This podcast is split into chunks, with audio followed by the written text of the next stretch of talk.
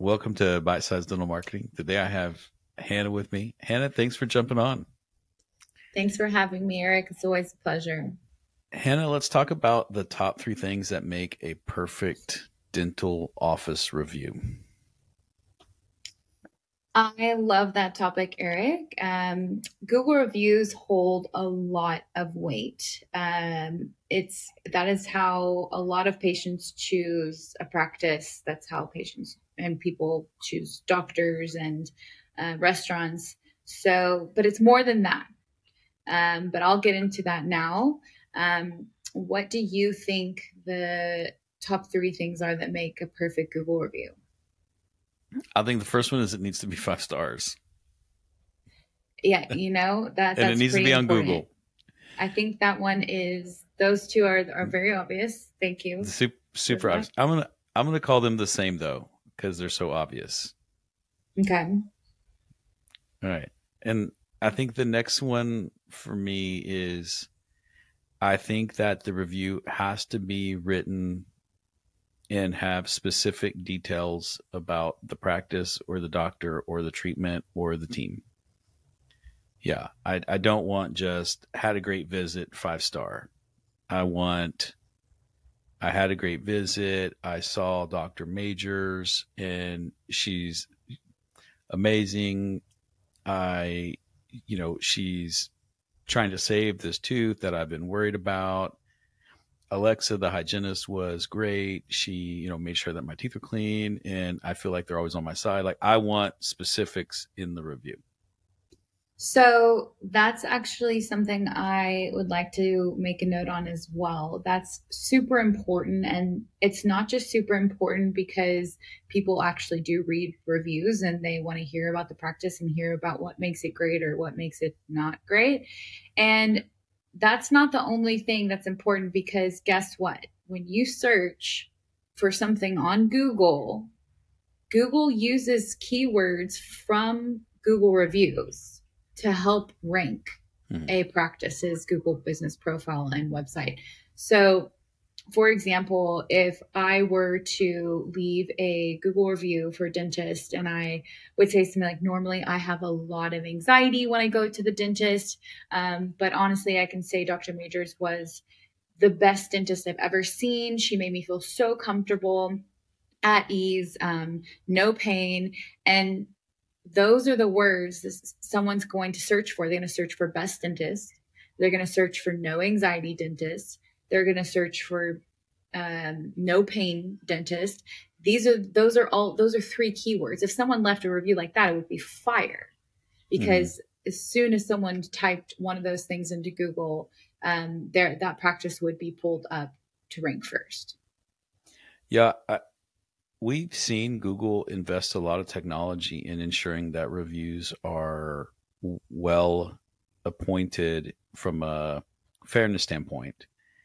And you know, Ian and I were talking the other day about so many companies promise that they can get rid of one stars, and you really can't unless it's an ex-employee or someone who has you know some bad blood with the with obvious bad blood with the practice. But yeah, I think that Google has has shown that they've invested technology in ensuring that reviews are fair, and in doing so, I think they're putting a lot of weight behind them because I think it's that I think it's user generated content, and yeah. I think that that's what they're valuing right now and I, I, agree. I think the more specific a review and the more best dentist, the more the more those keywords are said, the more that you're going to rank when it, uh, it's searched. It's kind of like, sorry, it's kind of like crowdsourcing for SEO, if that mm. makes sense. So normally, like an SEO person like myself would go in and I would create the content um, like you said, that it's user generated content. It's it's crowdsourcing. The more people that contribute, they build up the authority and trust of that brand.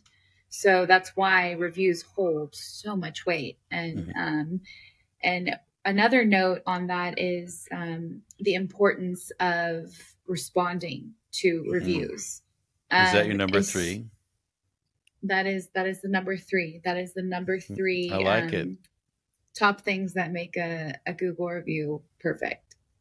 Uh, responding to reviews not only it's it's kind if you know anything about Instagram, you know that the algorithm is fueled by not only people actually commenting on a photo, but the person who posted the photo responded to those comments. Google Business Profile is the same. If you're getting a review, it's kind of like a comment. And if you respond to that, it's the same thing. Google sees you're active, it sees that you're interacting with your um, patients in this case, and it's going to uh, immediately give your Google Business Profile more trust and more authority in in terms of ranking. Yeah, I have done a short on how to respond to reviews. I think responding to positive reviews is easy. Oh my gosh, Hannah, it was so wonderful to see you. Thanks so much for the kind words. Looking forward to seeing mm-hmm. you soon. I think anything, I think an easy response is easy. I think the, you know, I got a bad review response. That's a whole different thing. But, but I, uh, I think for me, the the reason I, I you nailed it. Responding to reviews is not just about responding to the person. I think more importantly, it's responding to the next hundred or two hundred or a thousand exactly. or ten thousand people who read the reviews. It's um, reputation management. It, it, really is, and it's showing that yeah. you're engaged. Yeah, yeah, and it's showing that you actually care um, what that person had to say. You know, I've, I've gone in and seen a, a bad review where the owner of whatever the business was responded really like hostile towards the person who left yep. the review and that is the worst thing you can do if you if there is just a a tiny smidge of negativity passive aggressiveness anything when you respond to a negative review, you are ultimately immediately putting a bad taste in the person's mouth who yeah. would have and, seen and that. Because I agree. I when I come in and I see a review that the they've responded to harshly, the office, I immediately contemplate like how emotionally mature are they? Like you're in mm-hmm. the business of people uh, and and maybe that person had a bad day you don't you shouldn't change your behavior because they had a bad day i think mm-hmm. i think when a bad review gets left and every office gets them at some point right on a time frame it just just the number of people they they see and the, the number of bad days that are going to happen i think it needs to be hannah i'm so sorry you had an experience we're typically known for a great experience please contact eric at this phone number and we'll work through the details i don't think you should get into trying to prove how you're right and hannah's wrong hey, we disagree with some facts on this interview. I, I, oh, okay, not interview. I would I, I would also feel comfortable saying this, Hannah. We are sorry you had a bad experience. While we're going to disagree with some of the merits of this review, we would love for you to call us and let's talk about it and work it out. Because yeah. to me, that signifies both. I'm not accepting the review at face value. I'm not apologizing. I am apologizing you had a bad experience, which I would yeah. like to to to to to correct. But more mm-hmm. importantly, mm-hmm. for the next thousand people that read it, I'm showing that I was willing to have a conversation with you about it. Yeah. And on that powerful. note, yeah, I, I agree. On that note, another important thing you would want to include in in in the wording of that is you would want to make sure you leave you put the phone number in the response as well. Hey, give mm-hmm. us a call at this and ask for Susan I you want to give part. them a point of contact because if if there's ambiguity and they have to call and they first they have to go look up your number. Then they have to call and they don't even know who to ask to speak to and what are they going to say? Oh i left a bad review and now i want to talk about it. That's you have to give them clear instructions and let them know that if they ask for this person that person will be expecting their call and they will be happy to discuss it with them. And i think that's a wonderful ending point. Love the glasses